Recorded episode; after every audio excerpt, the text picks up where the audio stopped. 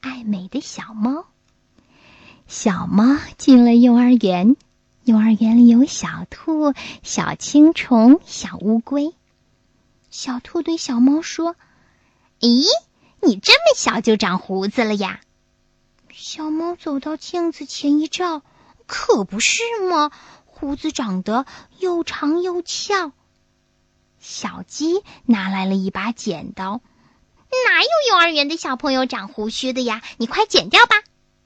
小猫接过剪子，咔嚓咔嚓就把自己的胡子给剪掉了。摸着自己光光的嘴巴，它还很得意地说：“嗯，我现在不像老爷爷了。”这时候，食堂里的牛妈妈来找小猫。小猫，饭厅里有一只坏老鼠。嗯，我会捉老鼠，我去去捉这个专干坏事的东西。说着，小猫就和牛妈妈来到了饭厅，东看看西瞧瞧，没看见老鼠的影子呀。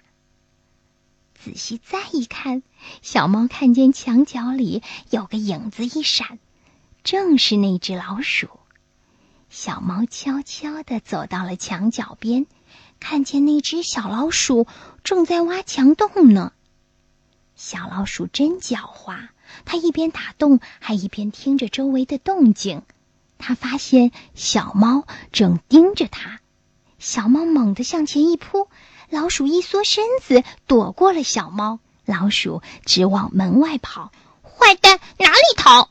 小猫一边喊一边紧追不舍，老鼠顺着墙根往前跑，呲溜一声钻过了一个墙洞，小猫追上去也往墙洞里钻，哐当一声，它把自己的头给撞疼了。